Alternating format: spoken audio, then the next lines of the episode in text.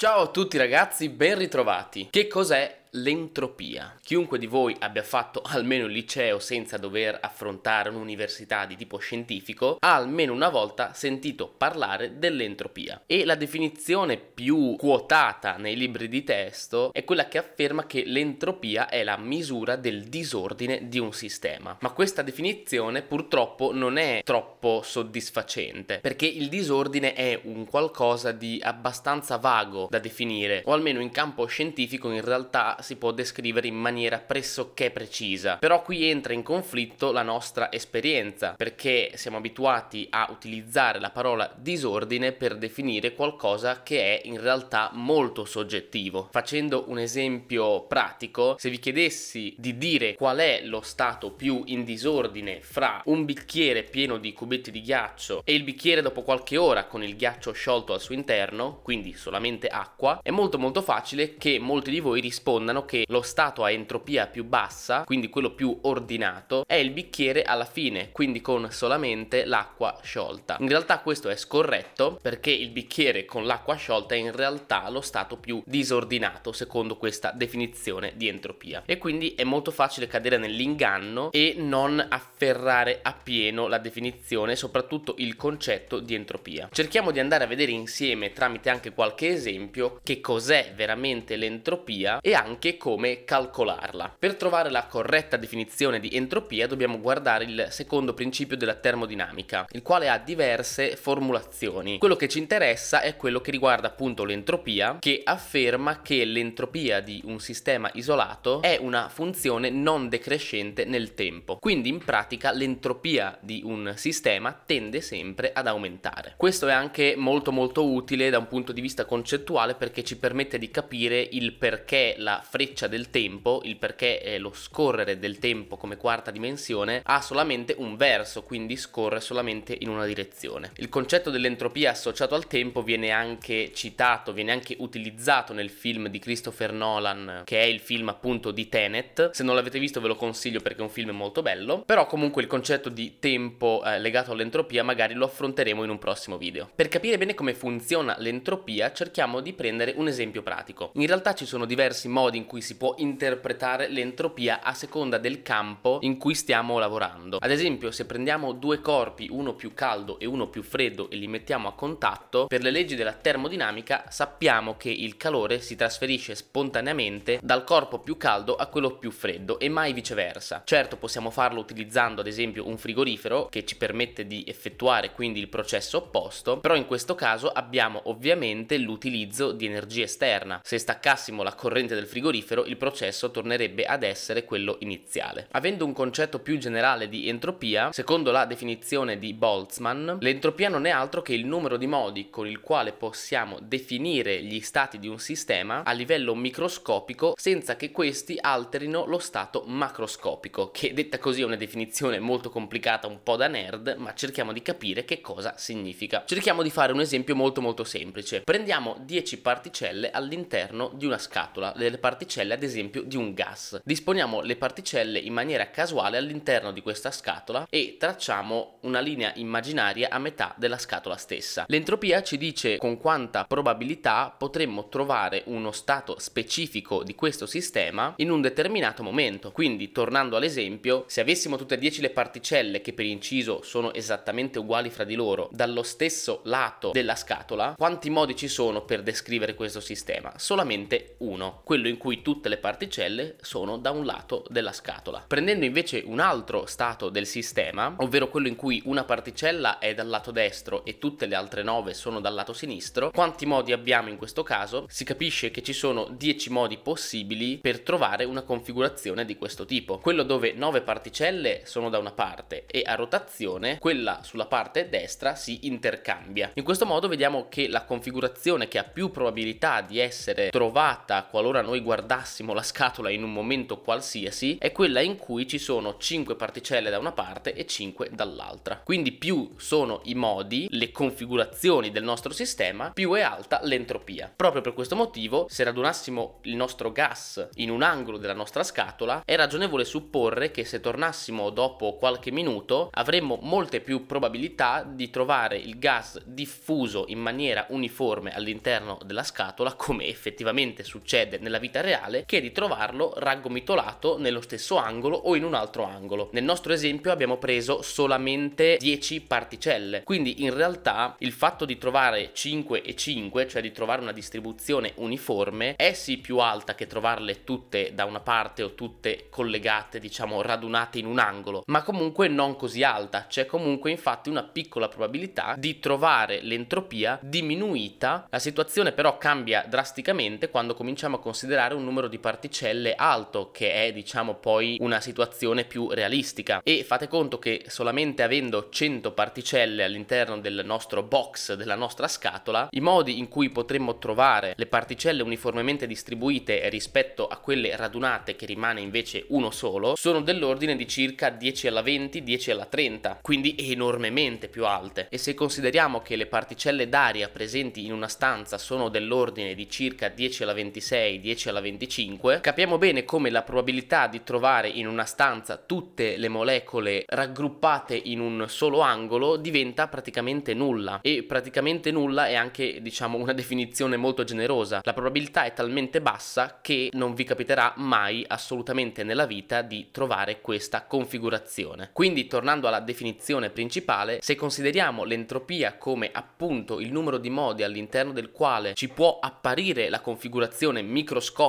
di un sistema senza cambiare quella macroscopica, quindi detto in parole povere senza che il sistema visto da fuori, visto dagli umani, dall'occhio umano sia visibilmente diverso, ecco considerando l'entropia in questo modo ci viene molto facile capire anche quei fenomeni che apparentemente sono più ordinati ma che in realtà hanno entropia più alta, come ad esempio una pentola d'acqua all'interno della quale stiamo facendo il brodo. Noi buttiamo il dado e inizialmente c'è una massa d'acqua con un dado dentro, dopo un po' il dado si sarà uniformato all'acqua e gli avrà dato il colore classico del brodo. Tendenzialmente una persona potrebbe rispondere che lo stato più ordinato è quello dove l'acqua e il dado si sono uniformati a formare il brodo, ma in realtà se vi mettete giù a fare un attimo di conti vedrete che non è così. Questo perché il numero di informazioni che io devo fornire per descrivere il sistema nella situazione in cui il brodo si è già formato è molto maggiore rispetto alle informazioni che devo dare per descrivere il sistema di partenza dove il dado ancora non si è sciolto. Anche in questo modo ci viene facile comprendere il famoso concetto della termodinamica per cui il calore si trasferisce sempre dal corpo più caldo al corpo più freddo e non viceversa. Non perché viceversa non possa accadere perché tecnicamente non c'è nulla che impedisca di farlo da un punto di vista fisico. Il problema è che la probabilità che questo succeda è talmente bassa, infinitamente bassa, che semplicemente non